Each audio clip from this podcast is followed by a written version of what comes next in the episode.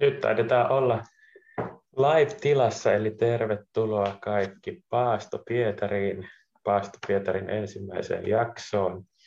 Paasto Pietari on tämmöinen paaston ajan projekti, jossa luetaan uuden raamatun käännöksen, eli UT 2020 Pietarin kirjeet.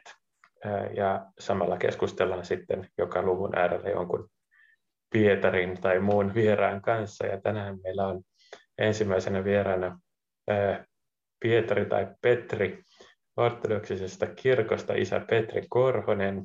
Oikein mahtavaa saada sinut vieraaksi. Sä oot, jos olen oikein ymmärtänyt, niin pappina tuolla Tapiolassa. Onko se tota, Herman Alaskalaisen kirkko Espoossa, oliko oikein sanottu? Tervetuloa. Kyllä, kiitoksia. Kyllä on. Joo, tosiaan tästä Espoon Tapiolassa niin toimin pyhittäjä Herman Alaskalaisen kirkon pappina.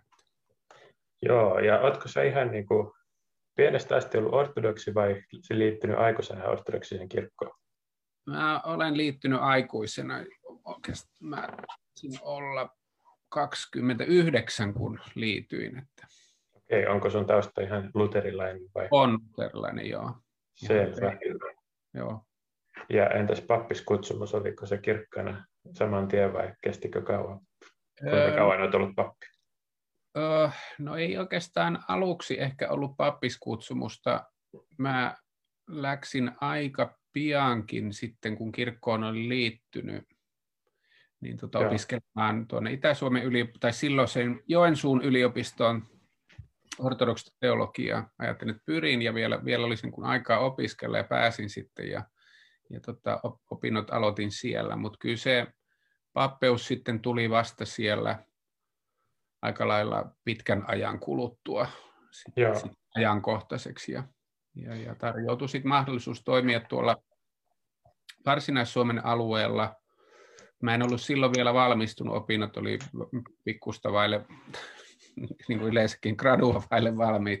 Niin. Ja tota, mutta tota, noin, niin silloinen piispa Ambrosius sitten ehdotti, että, voisin, että hän voisi minut laittaa sinne Varsinais-Suomen matkapapin sijaisuutta hoitamaan ja sit, sitä myöten hän sitten vihki, vihki papi ja, ja sinne läksin. Ja, joo. Eli se vuonna, joo, sano vaan.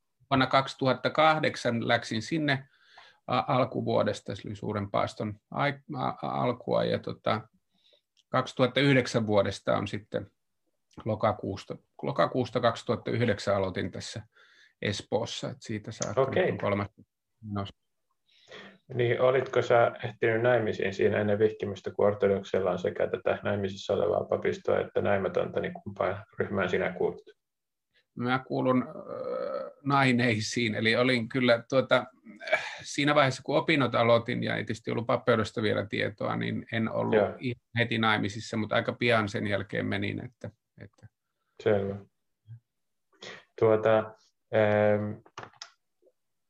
ortodokseilla tietysti nyt kun kaikkien mieliä on järkyttänyt tämä sota-aika, joka, joka nyt yllättäen, enemmän tai vähemmän yllättäen tuli, ja, ja, ja ei voida sitä ohittaa, niin ortodokseilla luulen ja uskon ja luulen tietäväni, että se koskettaa jotenkin paljon läheisemmin vielä kuin, kuin meitä muita, kun kuitenkin Venäjä ja myös Ukraina on hyvin jotenkin syvällinen ja olennainen osa ortodoksista identiteettiä ja historiaa, että varmasti se teillä jotenkin näkyy ja tuntuu enemmän kuin, kuin meillä läntisillä.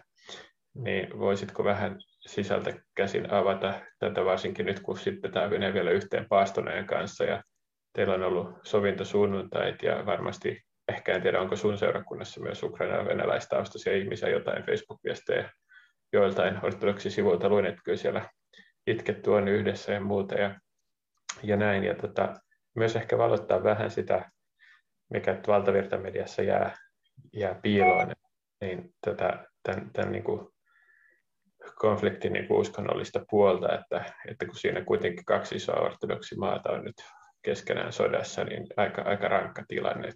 Ja, ja ei pelkästään niin kuin sattumoisin, vaan tuntuu, että siinä on myös ainakin Venäjän puolelta vahva tämmöinen uskonnollinen oikeutus, niin millaisia tuntemuksia sinä ja sun seurakunta on käynyt läpi, että niin hävettääkö olla ortodoksi tai, tai vihastuttaako tai vai, vai tota, tietysti täytyy antaa kunnia Suomen ortodoksen kirkko vahvasti tuominut ja, ja näin, tai, tai se, on, se on selvä. Että, mutta kerro vähän niin kuin, ja auta meitä ymmärtämään. Joo, no siis varsin traaginenhan tämä niin kuin ortodoksen kirkon sisällä on ja meille, meille ortodokseille. Itselleni ei välttämättä se, mitä siellä Ukrainassa nyt sitten noin toista viikkoa sitten tapahtui, eli tämä Venäjän hyökkäys, niin ei välttämättä tullut yllätyksenä, koska sillä on hyvin, se on niin kuin tietysti mediassakin on, on tuotu julki, niin hyvin pitkä, pitkä, pitkä tausta ja pitkä, pitkä prosessi. Tietysti traagista tässä on se, niin kuin ortodoksien kannalta, ei pelkästään se, että siinä kaksi, kaksi tuota, niin kuin valtaosin ortodoksista maata, ortodokset ihmiset taistelee keskenään, mutta, mutta tota se, että, että millä tavalla Venäjän kirkko sitten on oikeastaan lähtenyt tukemaan sitä tuota, hyökkäystä sinne. Ja varmasti aika monikin on lukenut, lukenut tota, mediasta nyt esimerkiksi patriarkka Kirilin kannanottoja, kannanottoja ja tähän hyökkäykseen, ja nehän on, nimenomaan on myötäsukaisia, ei lainkaan, ei lainkaan niin kuin tuomitsevia. Ja se oli mulle aikamoinen pettymys niin kuin ensin, kun sen tajusin, mutta sitten, sitten niin kuin on vähän perehtynyt asiaan sille, että, että no siinä on niin kuin tämmöinen ehkä keisariajan perua jo, että ei ole, että ei ole tätä oikeastaan niin kuin esivallasta ehkä vapaata kirkkoa, vaan, vaan tota, että kirkko on vähän niin kuin keisarin tai tässä tapauksessa presidentin oikea käsi. Et, e, e, on, onko, onko näin vai onko se jopa toiseen suuntaan? Joku sanoi, että se menisi toiseen suuntaan, että Putin on jopa, jopa kirkon niin kuin pelinappula, en tiedä sitten. No ehkä se, se on ehkä, ehkä vähän liioteltua, tuskin niin. Enemmän mm. siinä varmaan on taustalla se um, tavallaan mm, Byzantin perintö ja, ja tämmöinen tietynlainen ajatus niin kuin kirkon ja valtion suhteesta. Sillä oli hieno nimikin kuin sinfonia, joka, joka kuvasti sitä, että hallitsija ja kir, äh, niin kuin, tavallaan hallitsija suojelee kirkkoa ja kirkko taas sitten oma, omasta puolestaan hmm. ää, suojelee hallitsijaa. Hmm. Hoitaa hengellisen, hengelliset asiat ja valtiomaalliset asiat ja ne on tänne sinfoniaksi kutsuttu liitto, se ei vaan kirkon historiassa koskaan ole oikeastaan tuottanut mitään erinomaisen hyviä tuloksia, vaan, hmm. vaan oikeastaan se on sitonut kirkkoa asioihin, jotka on sitten, jos kirkon opetusta katsoo, niin sisältä käsin, niin, niin monta kertaa vastakkaisia. Ja tässä on kysymys siitä, että että kirkon tehtävä Venäjällä olisi ilman muuta tuomita tämä, koska sillä ei ole mitään perusteita. Ja ylipäänsä kirkon ajatus sotaan liittyen on se, että hyökkäyssota on aina tuomittavaa. Niin.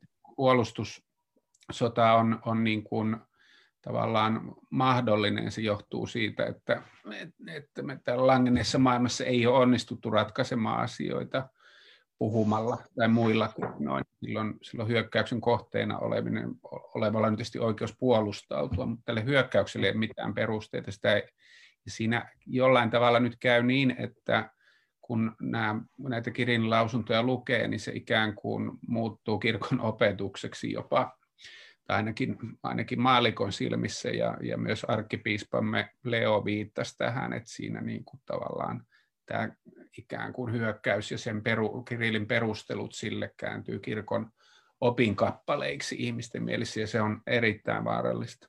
Niin, sitä mä just mietin, että jos siellä Venäjällä kuitenkin on kaikkea antipropagandaa lännestä, tai miksi sitä kutsutaan hackerit ja muut yrittää saada, ja, ja, ja Twitterit tai, tai Instagramit saa sinne epäilyä niin kuin, kylvettyä, mutta sitten kuitenkin kun heidän Jumalan mies, eli Kirilli, niin on, on kuitenkin vahvasti Putinin kanalla, niin se varmaan monien niin hurskaiden ortodoksien mielipiteen sitten vahvistaa, että kyllä tässä on oikea asia.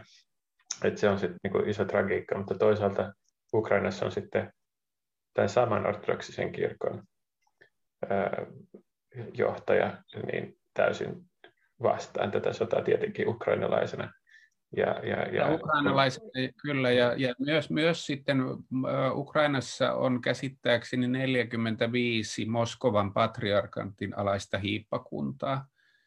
Jotka on nyt lakannut muistamasta Kirilliä no. rukouksissaan, että voi olla, että hajoaa tämä kirkko siihen vai?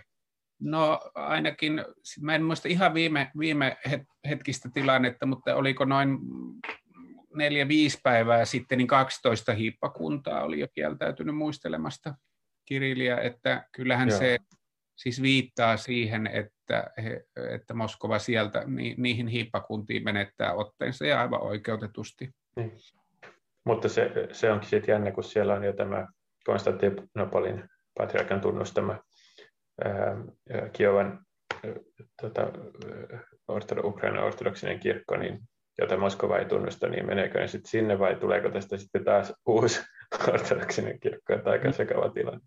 Niin, no, varmasti se olisi niin kuin luon, luon, luonteva, luonteva tässä tilanteessa, koska tietysti ortodoksisen niin kuin kanonisen perinteen mukaan yhdellä, yhdessä maassa tulisi olla yksi paikalliskirkko, joka huolehtii niin. kaikista, kaikista sen niin kuin valtion alueella asuvista ortodokseista. Että aina kun on useamman patriarkaatin niin kuin edustusto niin kuin yhden valtion sisällä, niin se tilanne on epäkanoninen.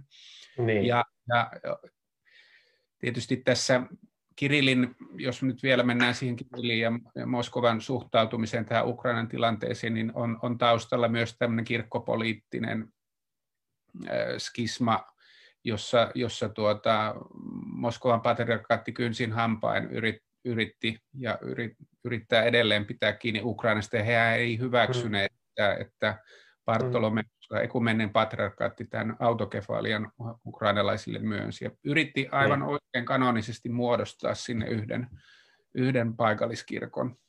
Yrittikö ja, siis, anteeksi, yrittikö Konstantinopolin patriarkka mit, mitä hän oikeastaan toivoi tai yritti, siis kuvitteliko hän, että, että kaikki nämä Moskovan patriarkan alaiset olisi niin liittynyt tähän, tähän Ukrainan uuteen tota, ortodoksisen kirkkoon, koska se tuntuu aika niin kuin mahdottomalta ajatukselta, että no. oliko se tosiaan se tavoite tai, tai toive? No, en tiedä, onko hän, onko hän sit nähnyt, nähnyt kauemmas tulevaisuuteen, että nythän voi jopa käydä niin tämän, tämän takia, niin. mutta tota, mutta varmasti siinä oli se, se ukrainalaisten to, toive siitä, siitä niin kuin autokefaliasta. Konstantinopolihan myöntänyt aikanaan myös Moskovalle autokefalian, jonka Moskova tietysti on autuasti halunnut unohtaa ja, ja, ja vaatinut ensimmäistä mm. asemaa sitten ortodoksisten paikalliskirkkojen keskuudessa. Siinä niin, mutta se on, ongelmahan, Ongelmahan oli siinä, että se myös sen autokefille tällaiselle aiemmin yleisesti skismattisena pidetylle kirkolle, eikö niin? Joo. Että, että niin kuin, se mua ihmetyttää, että mitä ne niin kuin, ikään kuin, mitä ne niin kuin kuvitteli saavuttavansa sillä, että, että, että mikä olisi tavallaan heidän mielestä ollut se ideaalitila, että, että, että, että jotenkin tuntuu niin kuin ihan mahdottomalta se, että, että ei tietenkään niin kuin Moskova tule hyväksyä tätä tai edes se Ukrainan Moskova-alainen kirkko mm. hyväksyy tätä, e, jota on pidetty koko ajan skismaattisena, nyt yhtäkkiä se onkin oikea kirkko, ja entäs me sitten, pitääkö meidän liittyä siihen, vai se, se, se mua ihmetyttää, että mitä, vai, vai haluttiinko, haettiinko sitä, että siellä on kaksi, ei varmaankaan sitä, että siellä on kaksi rinnakkaista, koska niin kuin sanoit, niin se on epäkäynninen tilanne. Mutta niin. Suomi on tällä hetkellä yhteydessä kumpaankin, onko se niin?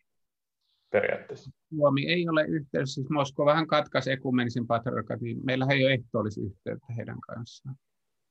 Niin, he, Moskova katkaisi ekumenisen patriarkaattiin, mutta, mutta Suomi, Su, Suomen puolelta periaatteessa niin me oh, ei, me ollaan ekumenisen patriarkaatin alaisuudessa, me ekumenen patriarkaatti ei ole koskaan katkaissut niitä niin.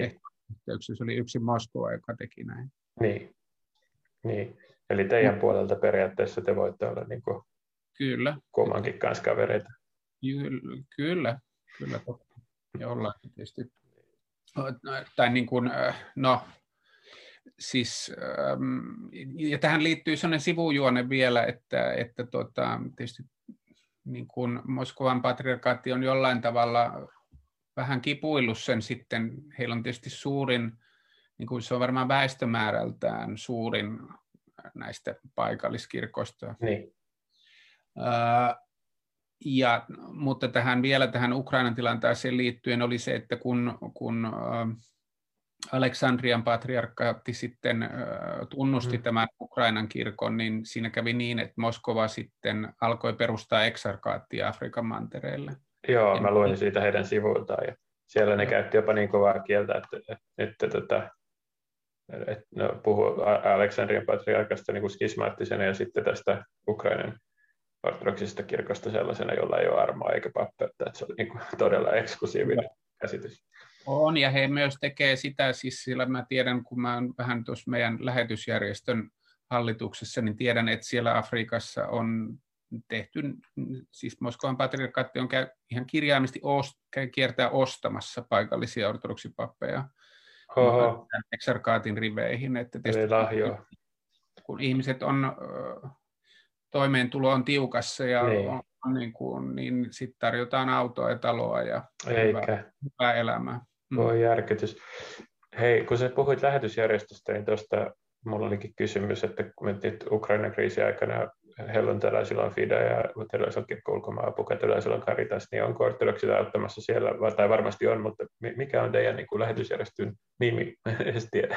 Filan, Filantropia ry. Niinhän se onkin, joo, onhan sen kuullut, joo. Mutta onko se siellä nyt auttamassa tota, millä lailla, tai tiedätkö tarkemmin? Kyllä, meillä menee filantropian kautta, kautta tota avustusta sinne. Ja. Keräyks, keräykset on olemassa. Ja, ja nyt just kuulin, että, että niin kuin Puolan, Puolan ortodoksen, mikähän sen, uh, oliko se Eleos vai mikä se oli Puolan ortodoksien tämmöinen hyvän tekeväisyysjärjestö, oli saanut puoli miljoonaa euroa Yhdysvaltain ortodokseilta, että oli keränneet.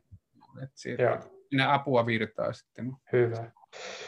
No vielä siis, jos ihmisiä vähän niin kuin mullakin ennen oli semmoinen, että Ukraina on vähän semmoinen vähän hämärä ja epämielenkiintoinen maa siellä jossain ja köyhä ja sitten siellä on taas kirkkopoliittista taistelua ja muuta, niin vähän sille, että mi, mi, miksi niin kuin tällaisesta tapellaan ja muuta, niin, niin tota, mä tuossa hapatusta.net blogilla mä kirjoitin, kun itse opiskelin slaavilaisia kieliä, myös lähinnä kyllä länsislaavilaisia, mutta historian kirjassa, joka meidän piti lukea, niin tuli kyllä selväksi tämä Kiovan Rus, eli Kiovan Venäjän mm. merkitys, eli noin tuhat vuotta sitten ensimmäinen Venäjä, voisi sanoa ortodoksinen itä-slaavilainen valtio, niin sen pääkaupunki oli nimenomaan Kiova, että sieltä se lähtee tämä, tämä niin kuin itä-slaavilainen ortodoksia, ja se on sen ensimmäinen pääkaupunki, ja voi sanoa pyhä kaupunki, ja totta kai sen takia siellä on valtava intressi Venäjällä pitää se niin kuin omassa jollain lailla kontrollissa ja, ja, ja näin, että tietyllä lailla se, siihen liittyy ehkä tämä jonkinlainen pyhän sodan oikeutus tai, tai motivaatio Venäjän kannalta.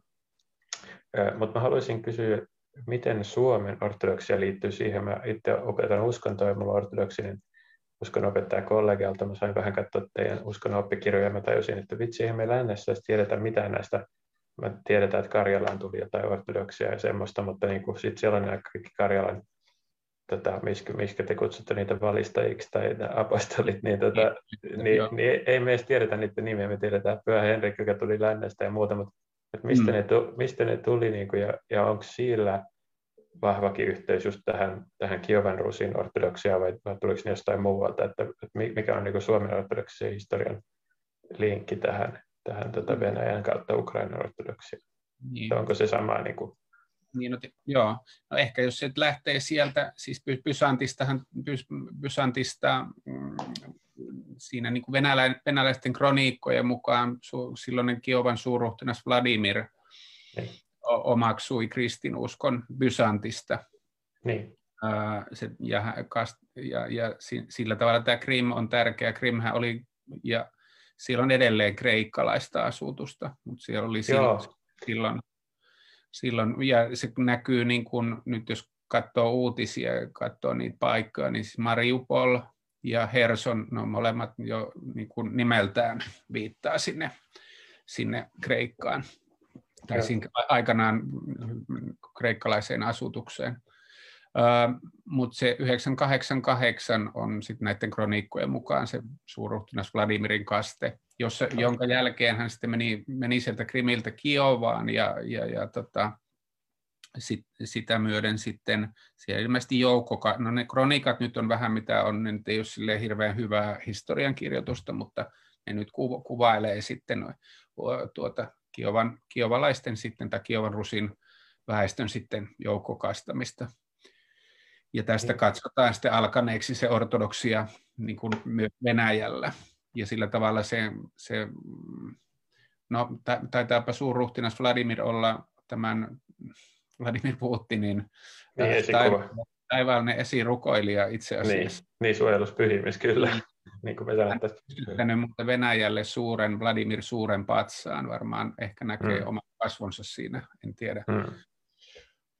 Ja se, se selittää, sen ympärille on tietysti Venäjällä rakennettu tämmöinen suuri historiallinen tarina. Siinä on monta juonnetta ja ehkä tämä niin kuin meidän aika eritä kaikkien juonteiden läpikäymiseen, mutta, mutta se on ehkä tämmöinen pseudo, pseudo-uskonnollinen, pseudohistoriallinen rakennelma pyhästä Venäjän maasta, jolla on messiaaninen tehtävä historiassa. Ja se kytkeytyy niin. sitten tähän nykytilanteeseen sillä tavalla, että, että ikään kuin kun sitten oikeutetaan se toiminta. toiminta tuota, ja siinähän näkyy se vastakkainasettelu paha länsi, hmm.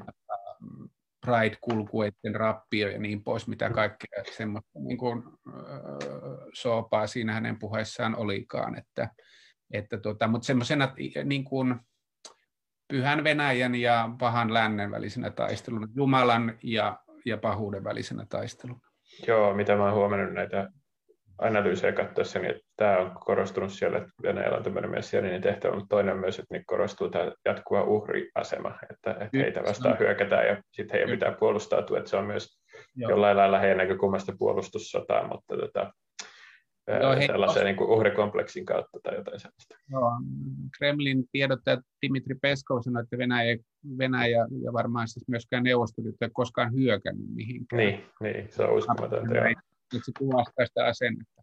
Mutta, mutta yhtä kaikki tietenkin sitten, sitten Kiovalta, Kiovasta painopiste aikanaan siirtyi sitten Moskovaan ja, ja, ja ortodoksia sen mukana. Ja Suomen ortodoksien historiaan yksi tärkeä on vanhan Valamon luostari, eli, eli tuohon Laatokan saareen sitten ää, historian, sitä on ihan tar, tarkkaa historiallista hetkeä on vaikea määrittää, mutta jossain tuhatluvun molemmin puolin ajatellaan, että se ortodoksisuus on saapunut siihen Karjalan ja Laatokan ympäristöön. Ja, ja, ja siellä jossain tuhatluvulla tuhatluvun jälkeen sitten perustettiin Valamon luostari.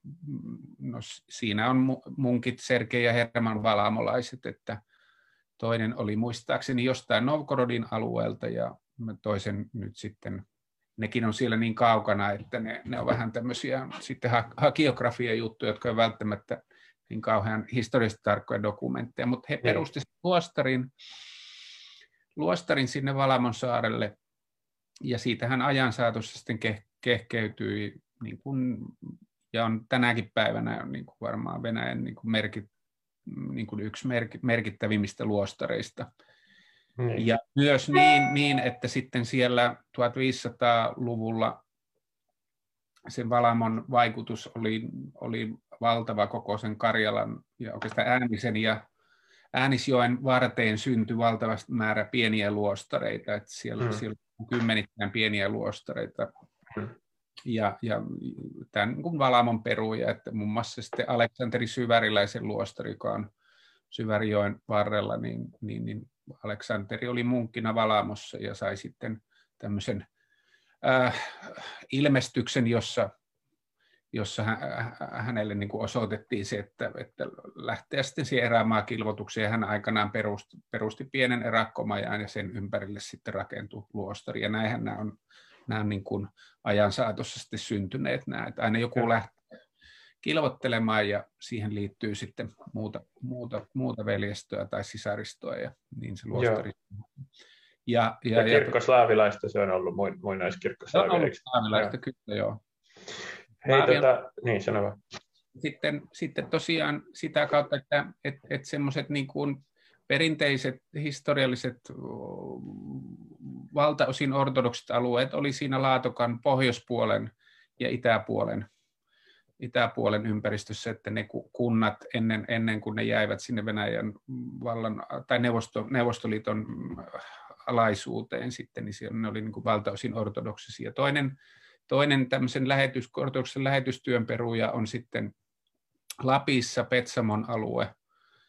Siellä oli Petsamon, Trifon Petsamolaisen peru ja Petsamon luostari ja Koltta saamelaiset omaksui sillä alueella sitten ortodoksisuuden. Ja sitten oikeastaan, jos tullaan tänne länteenpäin, niin tuo Joensuu, Liperi alue niin on ollut semmoista ortodoksisuuden vahvaa aluetta. Sittenhän se tietysti muuttui, kun, kun nämä alueet jäi, jäi tuota Neuvostoliiton äh, hallintaan, niin se ortodoksinen väki siirtyi sitten tänne, tänne Länsi-Suomeen, mm-hmm. Etelä-Suomeen ja ympäriinsä, ja, ja, ja se muutti sitä ku, kuvaa aika paljon, mutta tämä nyt on Kyllä. noin lyhyesti se historia. No niin, saatiin mahtava ortodoksisuuden historia Itä-Euroopassa ja Suomessa, ja tota, nyt tässä on mennyt jo niin paljon aikaa, että täytyy vähän hyppiä kohti tätä meidän aihetta, eli, eli sitten varsinaista Pietaria, apostoli Pietaria ja, ja Pietarin kirjeitä, mutta koukataan nyt vielä sen Moskovan kautta tämäkin linkki, nimittäin tässä niin kuin mainitsit, että se painopiste siirtyi Moskovaan, niin siellä on ollut tämä ajatus, että Moskova on sen Konstantinopolin tai Byzantin hajoamisen jälkeen kolmas Rooma. Niin minua kiinnostaa, että onko tämä oikeasti niin kuin edelleen jotenkin vahva ja tosissaan otettava idea, vai onko se enemmän tämmöinen historiallinen ajatus, aatehistorian juttu vaan, ja sitten verrattuna, että mikä sen suhde on tähän kuitenkin se ensimmäinen Rooma ikään kuin edelleen on siellä ja, ja Pietari ja, ja sen seuraaja totta kai Paavi, niin, tota, niin tietenkin ortodoksilla tiedetään, että on tämä kunnia primaatti ja primus inter pares ja muuta, mutta ja, tota, joku niin kuin, katolisesta näkökulmasta joku, joku täytyy olla kuitenkin se viimeinen, joka niin kuin on se yksilöiden, yksilöiden niin kuin kriteeri, että tässä niin kuin no, tässä me nyt todistetaan tätä, että, että joko se on sitten Bartolomeus tai se on kirillistä, että joku se lopulta on kuitenkin se, se niin kuin viimeinen auktoriteetti, vaikka kuinka haluttaisiin, että kaikki piispat yhtä, yhtä tota, auktoritatiivisia tai jotain. Että, että en tiedä, mikä, mitä sä ajattelet Roomasta siis, että onko tämmöinen, onko tämä on, onko Rooma vielä jossain, ja jos se on, niin onko se Moskovassa vai, vai Roomassa, ja, ja sitten tota, mitä ajattelet itse Petrinä apostoli Pietarista, onko se sulle läheinen hahmo ja onko sen seuraajalla Rooman Paavilla sitten sulle minkäänlaista tota, on, niin kuin merkitystä tai ki, ki, intressiä, onko se sulle ekumenisti mitenkään läheinen vai onko se poissa niin kuin näköpiiristä aika pitkälti. Tässä on monta juttua, mutta saat, saat avata mistä päästä haluat. Ensin varmaan siihen kolmanteen Roomaan, siis se ajatus tuli siitä, kun Byzantti sitten romahti ja jäi, jäi ottomaanien valtaan, niin ikään kuin silloin syntyi sitä ajatusta, että Moskova on, on sen Byzantin perinnön jatkaja ja yhtä lailla siis Rooman, Rooman perinnön jatkaja sitten, ja sitten tulee se kolmannen Rooman ajatus niin kuin kristinuskon et, ää, niin kuin suojelijana ja eteenpäin viejänä. Ja se on kyllä siis sisäänrakennettu tähän nykyiseen politiikkaan ja, ja valtioideologiaan, mikä Venäjällä on. Ja uskoakseni ää, myös jollain tapaa, en tiedä, ei, mä en tiedä kuinka paljon sitä ääneen lausutaan, mutta kyllähän se näkyy siinä kirkkopolitiikassa, siis miten Moskova näkee itsensä niin kuin ortodoksisten kirkkojen, paikalliskirkkojen kesken. Eli, eli varmasti niin kuin, sellaista tiettyä valtapyrkimystä on. Se on sitten tietysti eri asia, että onko se, onko se niin kuin, että miten kirkko ja valta, tai että onko ne valtapyrkimykset oikeutettuja ja kenelle ne ylipäänsä on oikeutettuja. Mutta, tota, mutta, mutta Minusta se kolmannen Rooman ajatus on nyt hassu, hassu kyllä kerta kaikkiaan, että, että sen historiallisen taustan voi ymmärtää, mutta ei, ei sille, niin kuin, ei sille niin kuin ole minusta perusteita. Meillä, meidän niin kuin, tietysti niin kuin tässä jo vähän sanoitkin, niin tietysti se ajatus piispuudesta on, on, on niin kuin vähän toisen näköinen idän, idän kirkossa kuin lännen kirkossa ja meillä on tietysti ekumeninen patriarkka on primas inter pares, eli tämmöinen niin kuin kokoava hahmo, kokoon mm. kutsuva mm. hahmo. ja, ja varmasti pitäisi olla välittäjähahmo, mutta kun langenneessa inhimillisessä maailmassa liikutaan, niin sit se, että kääntyykö se vallaksi ja vai sovittelijaksi vai miksi se kääntyy, niin se on sitten aina, aina vähän tilanteesta mm. riippuen. Öö, Pietarin, Pietarin tietysti mun taivallinen esirukoilija ja on sitten saanut Roomassa käydä, käydä siellä ensimmäisessä Roomassa montakin niin. kertaa ja se on hyvin, hyvin rakas kaupunki. Ja, ja tota, mä nyt itse olen, olen sillä tavalla ollut ekumeniassa paljon mukana ja ajattelen niin, että ehkä tällä vähän itäistä näkökulmasta, että se Rooman istuin on, on, on niin kuin, että mä en niin kuin näe semmoista rajaa meidän idän ja lännen kirkon välillä, vaan ajattelen, että se Rooman istuin on, on yksi niistä vanhoista pat, patriarka, niin kuin, niin kuin tuota piispan istuimista. Hmm. Aleksandrian ja Konstantinopolin ja Antiokkien ja, ja Jerusalemin rinnalla. Ja sillä ihan oikea tosi kirkko. Kyllä, kyllä. Paikalli, paikalliskirkko vähintään. Niin. Kyllä, kyllä mun täytyy sanoa, että, että tota, kyllä mä kovasti seuraan mit, pa, Paavin, Paavin tota, kannanottoja ja olen niistä ollut kovasti ilahtunut ja koit, koitan niitä myös sitten oman kirkkoni piirissä, piirissä tuota, niin kuin tuoda esiin vaikka Facebookissa ja muuten, koska, koska ainakin no sekä nykyinen että myös edellinen Paavi, niin he on olleet he erittäin arvokkaita, niin kuin tämmöisiä yhteiskunnallisiin asioihin ottaneet erittäin arvokkaalla tavalla kantaa. Ja, ja nyt tosi nä- hyviä ystäviä Bartolomeuksen kanssa, että kyllä, se on kaunista niin, nähdä. Kyllä, ja tärkeitä, tärkeitä niin kuin, tämmöisissä niin kuin hyvin keskeisissä ja tärkeissä kysymyksissä, mitä, me, me, mitä meitä koskettaa nyt tämän, jo ennen tätä sotaa, niin tuota, he niin. on toimineet niin kuin vallan, vallan hienosti. Kyllä, kyllä pidän, pidän niin kuin, äh, Francis, Paavi Fransiskuksen ajattelusta hyvin paljon. Joo. Arvostan, arvostan erittäin korkealle. Eikös me muuten tavattu ensimmäistä kertaa juuri tota, ö, Italiassa muistanko oikein, että olit ekumenisella pyhiväylyksellä Ruusin ja isä Peter Gembärän kanssa, joka on Turun katolinen Kyllä. pappi, niin tota siellä käytiin Montecasinen luostarissa. Ja, ja tota, kyllä. Joo, ja, ja tota, no sitten mennään tähän Pietarin kirjeeseen ja UT 2020 käännökseen, niin olitko sä aikaisemmin vielä lukenut tätä UT 2020 käännöstä, vai onko se uusi tuttavuus? en ollut lukenut, kun meistä ortodoksista liikkuu sellainen tarina, että me ei niin kuin lueta raamattua, vaan niin. kussataan sitä. Niin. niin. Tässä ja la- laulatte ja kuuntelette kuitenkin liturgiassa. Kyllä.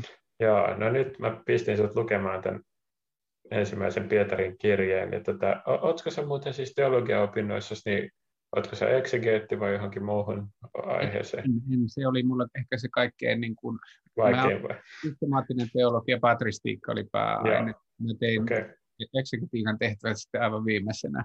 Okei, okay. no mutta tota, miten näin nyt patristisesta näkökulmasta kenties sitten luet tätä ensimmäistä Pietarin kirjettä, niin kuin luit sen, niin mitä, mitä ajatuksia sulle heräsi ja mitä tykkäsit tästä luvusta ja mitä haluaisit sieltä nostaa esiin? Niin, oikeastaan siellä mulle, mulle tietysti äh, ehkä niin kuin, niin kuin tota, tässä näkyy se, kun äsken kysyit, että mit, mitä, mitä mä, niin kuin, minkä, onko, onko Pietari niin kuin läheinen hahmo. Ei. Hän on mun taivaallinen esirukoilija. Ja hän on sillä tavalla läheinen, että mua, mua niin kuin on aina, aina kiehtonut se apostoli Pietarin niin kuin inhimillisyys. Ja se, se, se tota, ää, ää, tavallaan niin kuin, ää, se inhimillinen epäröinti ja semmoinen niin kuin heikkous, siis, ää, no, hän kieltää Kristuksen kolme kertaa. Sitten, mm. sitten tämä, tämä Roomasta pakeneminen ja Kristuksen kohtaaminen siellä Via Appialla ja muuten. Et se on jotenkin, se on musta, mä, mä niin kuin ajattelin häntä niin kuin tai että se tuo itselle se armollisuuden tunteeseen ja heikkoutensa. Eihän se lopulta ollut heikkoutta, kyllähän sitten lopulta kasasi aina itsensä, mutta, mutta se semmoinen niin kuin, semmoinen niin kuin inhimillinen pelokkuus ja epävarmuus ja sellainen, niin se, se, se, on, se on mulle läheinen. Mutta tässä kirjeessä niin mä tietysti ortodoksina kiinnitin huomiota, ää, kun tässä puhutaan, ää, tai tässä on ää, tämä kohta, että olkaa pyhiä. Mikäs jae se on? Ää, no se alkaa oikeastaan 13 jakeesta. Joo. Mutta viidennessä, Joo. Viiden, viidennessä toista jakeessa sanotaan, että olette saaneet kutsun itseltään pyhyydeltä, Joo. mikä siis aina niin, että te, teistäkin tulee pyhiä. Kirjoitetaan, sanotaan, olkaa pyhiä, sillä minä olen pyhä. Wow. Ja tämä on oikeastaan niin kuin se, niin kuin miten, miten niin kuin ortodoksina, koska meidän ihmiskuvaan meidän kirkossa kuuluu olennaisesti se pyhittyminen, ja. jumaloitumisen ajatus, niin, niin, niin tota, toi, toi niin kuin nousi sieltä selkeästi. Joo, tämä teosis tai jumalallistuminen Teos, tulee, myös, tulee myös Pietarin kirjeestä, tosin toisesta Pietarin kirjeestä, mutta Joo, se onkin mielenkiintoinen juttu, että tämä meidän Rooman apostoli on se, joka antaa tämän itäisen, tätä, itäisen kyllä. jumalallistumisopin. Kyllä. Joo, tämä on hienoa, että meilläkin on kyllä tämä pyhittyminen on tärkeää ja varmaan voisi melkein sanoa, että, että ehkä kenties elämän tärkein asia, jos on Jumalalta annettu näin niin kuin tehtäväksi niin tota, ja, ja, ja hänen tahdoksi ja käskyksi, niin olla hänen kaltaisensa, niin siinä muut, muut arvot tota, jää kakkoseksi, että, että olette saaneet kutsun itseltään pyhyydeltä. Toimikaa mm-hmm. siis aina niin, että teistäkin tulee pyhiä. Tämä on niin kuin elämän, elämän ohjenuora kyllä. Ja se ei ole kovin niin kuin tässä ajassa suosittu tai nyky, ihminen ajattelee, että tämä on ihan niin kuin mahdoton juttu tai, tai on jotenkin hyveellistä sanoa, että, että, tota, että emme ainakaan, mikä, mikä on tottakin, että, että, että emme nyt niin kuin, ainakaan mikään pyhä ole tai meillä on kaikilla pitkä matka vielä, mutta, mutta niin kuin, että taivaassa se täydellistyy ja toteutuu lopulta, mutta, mutta se, että sitten ei, ei edes vittitä yrittää, niin sitten se on toinen asia. Niin, se on vaikea. Sitten ehkä se on myös tietysti mm, tuntematon. Siihenhän niin kuin, tavallaan tähän hengelliseen kilvotteluun sekä idän että lännen kirkossa sen, sen tueksihan on valtavasti niin kuin kirjallista materiaalia ja todistusta. Nimenomaan, joo. Ja, ja se on kuvattu, kuvattu kuitenkin tietynlaisena polkuna ja tienä ja voisi sanoa jopa niin kuin, ehkä jonkinlaisena niin kuin metodinakin, että niin. miten sitä yhdistymistä toteutetaan, mutta se on tietysti no. nykyihmisille vieras. Ja sitten toinen ajatus on se, että, että mä yritän tuossa kirkossa, meillä, meidän kirkossa siinä tavallaan niin kuin kirkkokansan tasolla on kuvattu sitten oikeastaan kaikki niin kuin seinät on maalattu täyteen niin kuin eri aikana meidän kirkon pyhiä. On muuten hienoimpia kirkkoja varmasti Suomessa, siis jos joku ei ole käynyt Tapiolan niin siellä tätä kirkossa, niin käykää ihmeessä. Milloin siellä voi käydä? Voiko siellä käydä niin kuin sunnuntai jumalanpalvelusta ennen tai jälkeen? Joo, palveluksien yhteydessä pääosin, koska meillä ei, kun sit väliaikoina ei ole aina mahdollista vahtimestarin olla paikalla ja pitää Joo. auki, mutta että aina kaikki on tervetulleita aina. Ja palvelu... Se on ihan uskomattoman upea. Joo. Joo niin, niin, niin se, mä aina sanon niin ihmisille, kun katsoo niitä pyhiä, että ei, he ovat tässä meidän tasallaan, että, hmm. Se, että me ei pidä asettaa sitä tavallaan pyhää sinne jonnekin ylös, vaan esikuvaksi sille tielle, missä me kuljetaan, että he ovat omalla kilvoittelullaan osoittaneet hmm. ympäristö, ympäristölleen sitä, Mm. Niin, tai että se kilvottelu on kantanut hedelmiä säteily siihen ympäristöön, mutta se tie on meidän jokaisen, niin kuin, jokaiselle annettu, että, että he kutsuvat meitä kulkemaan sitä samaa tietä. Ei niin, että se olisi meille mahdoton, vaan se on päinvastoin meille niin kuin kutsu. Niin. Ei, ei jotain, mitä me ei voida saavuttaa, koska me voimme aina saavuttaa. Olennaista on se, että lähdetään liikkeelle. Joo, mä tuossa luin tätä kirkon nelivuotiskertomusta, siis luterilaisen kirkon, ja siellä oli kaikenlaisia kyselyitä, ja yksi oli semmoinen niin arvoja, mitä haluaisit tavallaan toivoisi niin kuin lapsiltaan tai haluaisi välittää, niin, tai mitä pitäisi tärkeänä niin kuin omissa lapsissaan. Ja siellä oli yksi arvo, oli niin kuin uskonnollisuus. Ja sitten se oli ihan tajuttoman matala, että mitä, kuinka moni ihminen arvostaa tällaista asiaa niin kuin, tai toivoisi lapsiltaan sitä, että se oli jotain ehkä kaksi prosenttia tai jotain siis suomalaisista. että tota, et mä olin ihan vähän järkyttynyt. Ei tietenkään mä ymmärrän, että uskonnollisuus sinänsä terminä monille saattaa tarkoittaa vähän jotain sellaista ei, ei toivotunlaista uskonnollisuutta, mm-hmm. että ei se uskonnollisuus sinänsä, mutta, niin kuin, mutta jos, jos mulla olisi lapsia, niin ensimmäinen asia, mitä toivoisin, että niistä tulisi pyhiä, niin se olisi tärkeä asia siihen, sitten niin kuin sä sanoit, niin siihen on esimerkkejä, ja sitten kun lukee niitä esimerkkejä, totta kai pyhyys on, on niin kuin Jumalan yhteyttä, ja siihen nyt sitten sikäli kuuluu jonkinlainen uskonnollisuus, mutta mm. tota, mutta et, et, niin mitenkään pyhyys ei nyt ollut edes vaihtoehtoinen siellä tota, harvojen joukossa, että, että se ei ole edes niinku, asia, jota, jota ajatellaan tai edes, edes tarjotaan. Mutta, tota, Joo, ja kyllä mä luulen, että sitten tämmöiset, niin kuin, tämmöiset niin kuin esimerkiksi tämä käsillä oleva so, sodan syttyminen ja, ja, ja, ja se kärsimys, minkä se aiheuttaa ja mitä se ihmisissä niin kuin nostattaa pintaan, niin sitten yleensä sellaisessa kriisi, kriisiaikoina, niin sitten kuitenkin se jollain tavalla tulee. Silloin tajutaan, että mikä on tärkeää. Esimerkki oli tuossa Hesarissa agnostikko kolumnisti kirjoitti niin tämmöisen rukouksen, että se niin kuin, tapakristityssäkin tämmöinen tilanne herättää, että nyt niin kuin, kaikki muu yhtäkkiä vähemmän tärkeää ja mikä on tärkeää niin kuin, ihmisten auttaminen, rakastaminen, mutta myös niin kuin tulee se, että ei, ei vaan pelkkä tämä tulee jotain suurempaa. Ja sitten niin kuin agnostikkokin alkaa rukoilla, että näin. Tuota, ja, ja tosi paljon hyvää tästä on tullut, että jos miettii tätä klassista kysymystä, että miksi Jumala sallii pahaa, niin, mm. niin siksi, että se, se ei tietysti tarkoita, että se haluaa sitä, mutta sallii sen takia, että se osaa ottaa siitä vielä suurempaa hyvää ja aina pahasta niin kuin Jumala pystyy tuomaan. Ja ihmisten myötävaikutuksella, siis yhteistyöllä, mitä me niin kuin ihmisissä on syntynyt valtava auttamisen halu ja ykseys niin kuin, ja, ja, ja tämmöinen, niin se on ollut kaunista nähdä. Suomessa myös Puolassa, jossa on hirveät debatit ollut poliittiset sitä ennen, niin nyt siellä on niin kuin, ja, ja ollut niin kuin, tiedetään, että ei haluta maahanmuuttajia tai muuta, niin nyt siellä mm. on niin kaksi miljoonaa ukrainalaista. Niin. Että, että, että, että on tosi kaunista tämä riittävän lähellä. Ihmisten, joo. Mm. Niin. Tota, joo, olisiko vielä, tota, miten tästä kielestä, kun luit tätä, tätä raamatun käännöstä, niin oliko ihan kiva, kiva lukukokemus ja oliko mitään kielellistä kommenttia tästä käännöksestä? No ei oikeastaan. Mä tietysti kunnioitan nähdä valtava urakka aina, aina mitä, mitä tuota Biblia seura näissä tekee. Että tietenkin mm. meillä ortodokseillahan se su, suhde, niin kuin, tai tuo kielikysymys on aina mielenkiintoinen, että meillä hyvin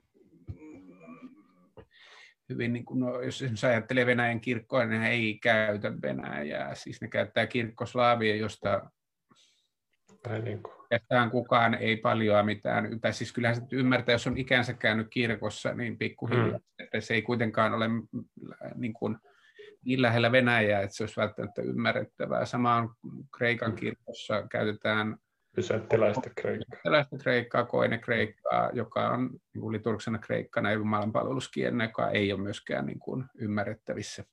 Siis ihan, äh, Sama kuin oli latina lännessä, mutta nykyään jo, jo kansankielistä. Et, et sitten tavallaan, mutta et se sama, niin kuin, siinä on niin kuin aika paljon siitä, mihin ihmiset tottuu ja mihin ne mieleyhtymät sitten kiinnittyy. Ja sitten kun sitä muokataan, niin, niin saattaa tuntua hirvittävän vieraalta yhtäkkiä. Joo, ja sama on ollut Suomen raamatun käännösten kanssa, siis aina niin kuin 92 ja 30-luvulla, että aina uusia käännöksiä on vastustettu myös. Joo, mutta on totta, että se on tärkeää myös, että sit kuitenkin jossain varmaan tulee se kulminaatiopiste, jolloin se, jolloin se vähän vanhentunut käännös alkaa niin kuin menettää, menettää niin kuin suhteessa siihen nykykieleen puhuttuun kieleen ymmärrettävyyttä, niin silloin se on niin kuin pakko tehdä, mutta ne on vaativia niin. töitä. Joo.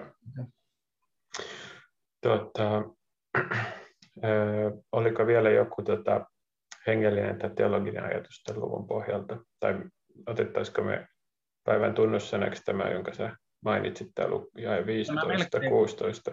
Kyllä mä melkein sen ottaisin sieltä, koska, tuota, koska, se on hyvä. Se oli varsin se on tärkein, kyllä. Joo.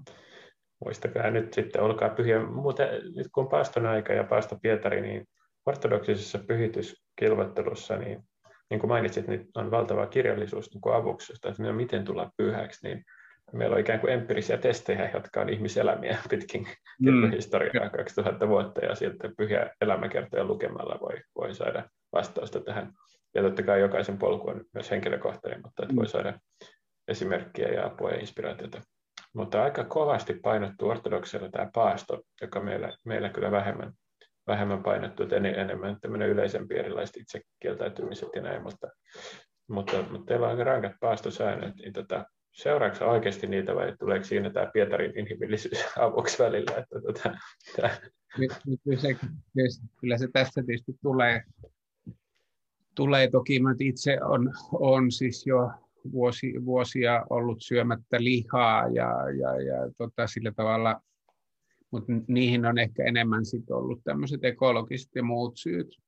Joo syyt. En toki sitten, jos tarjotaan, niin, ja jos menen vierailulle ja siellä on pöytään ja siellä katettu lihapata, niin kyllä mä sitä syön, ei se siitä ole kiinni. Paavalin ohjeita noudattaa. Kyllä, kyllä. Ja, ja, ihan siis se on se, että ihmiset valmistaneet sen, niin silloin ei vieraanvaraisuudesta ja ihan niin kuin, niin kuin paasto ajatuksenkin mukaan saa sitten kieltäytyä. Että, mutta, tota, no, en voi sanoa, että olen, olen miten, mikään erityisen hyvä paastoa ja yritän toki.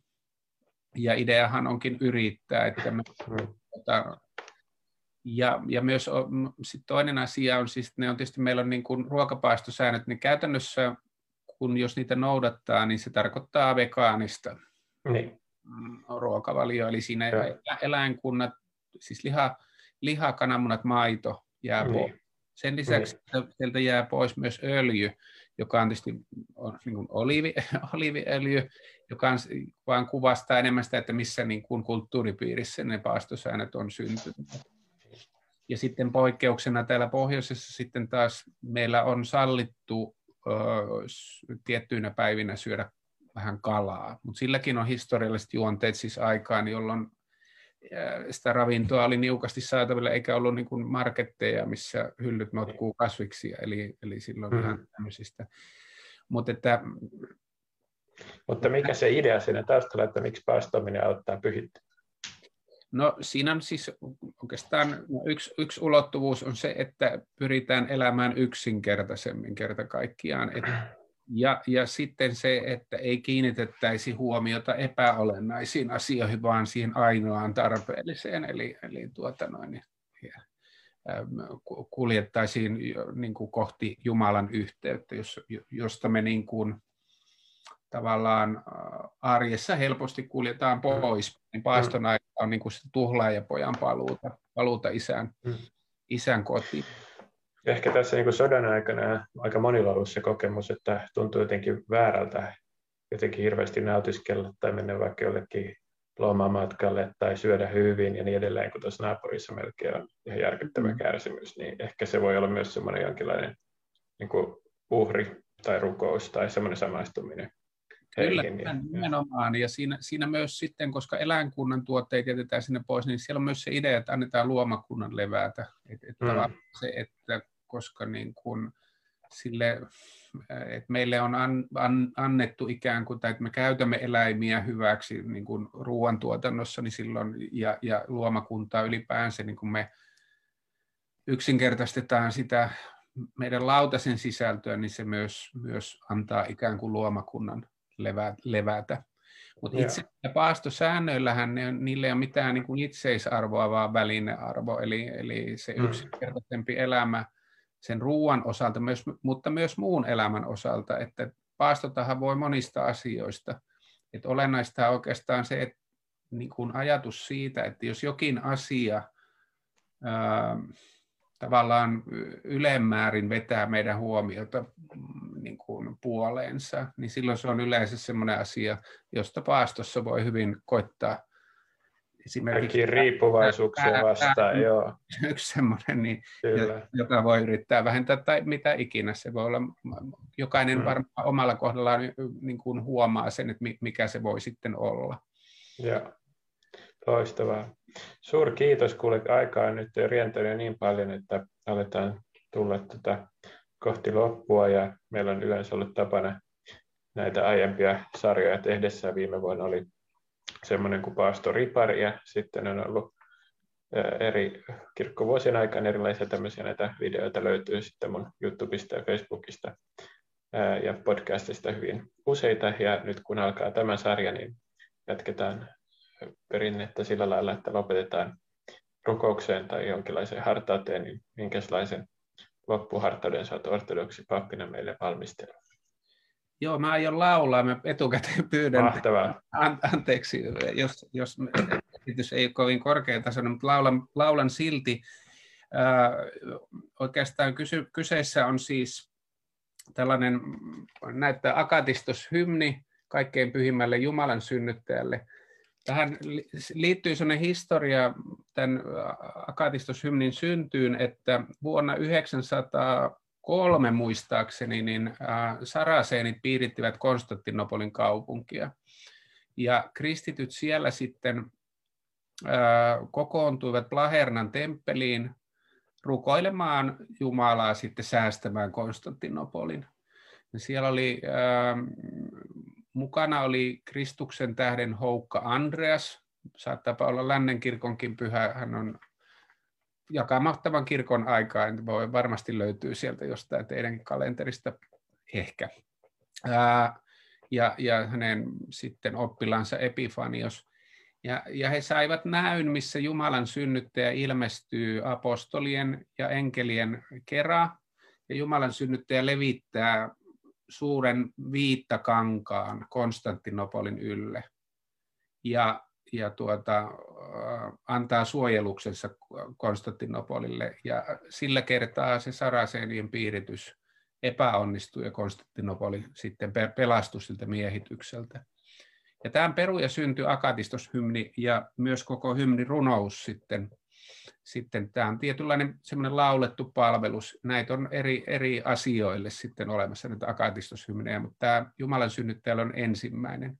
Ja tähän myös liittyy siis Pokrova juhla, jota vietetään ensimmäinen lokakuuta ortodoksissa kirkossa. Ja se on Jumalan synnyttäjän suojeluksen juhla. Ja mä, mä niin kuin ajattelen, ajattelen, että, it, niin kuin, että toivon, että Jumalan synnyttäjä levittää sen viittansa sitten kaikkien näiden Ukrainan kaupunkien yläpuolelle. Mm-hmm kärsivien ihmisten tuota, suojaksi ja, ja, ja su, suojelee niitä kaupunkeja. Mutta mä laulan tämän, tämän Joo. sitten tästä alusta. Kiitos ja siihen sitten lopetetaan tämän päiväinen ensimmäinen jakso ja kiitos vierailusta Petri ja jatketaan sitten taas seuraavan luvun kanssa muilla seuraavalla vierailla. Kiitos. kiitos. Joo. Sinulle, oi Jumalan synnyttäjä, voitolliselle sotajoukkojen johtajalle, me sinun palvelijasi vaaroista päästyämme, kiitokseksi veisaamme voittovirren. Pelasta meidät kaikista vaaroista, sillä sinulla on valta voittamaton, että huutaisimme sinulle, Iloitse morsian aviota tuntematon.